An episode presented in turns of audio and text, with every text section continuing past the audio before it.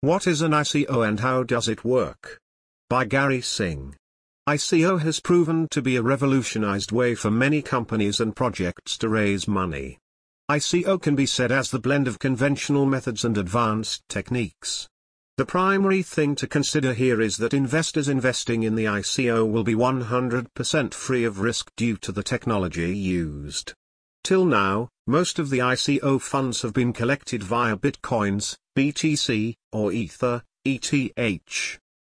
While performing the ICO, the project produces a Bitcoin or Ethereum address to receive funds and then, shows it on the respective web page.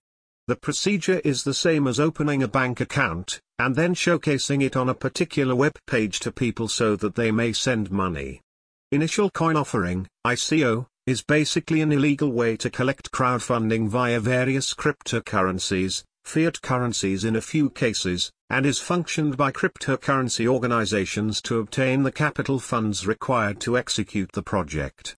In an ICO, a particular part of the recently issued cryptocurrency is being sold to investors in exchange for any legalized tender or any other cryptocurrency.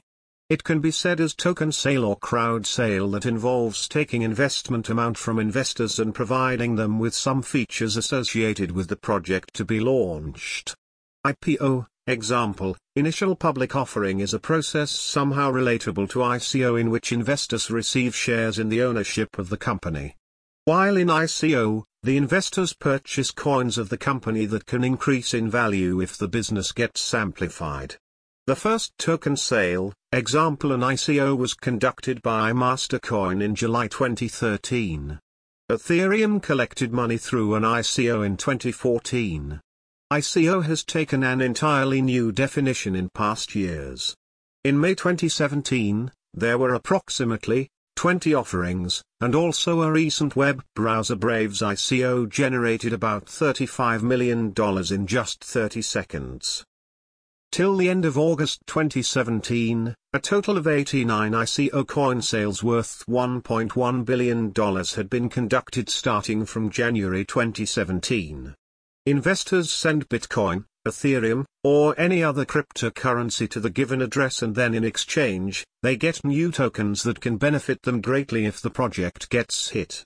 ICO is basically conducted for cryptocurrency-based projects which rely on decentralized technique. So naturally, such projects would compel only those investors who have a keen interest in the concept of cryptocurrency and are friendly with the technology used. The document that belongs to an investor indeed remains in the form of a web page, white paper or web post. Some of these documents show exact details about the project, whether some other literally fake its features to mislead the interested ones. So before relying on any white paper or e-document, better go through a quality check. For more audio articles visit articles.speakytext.com.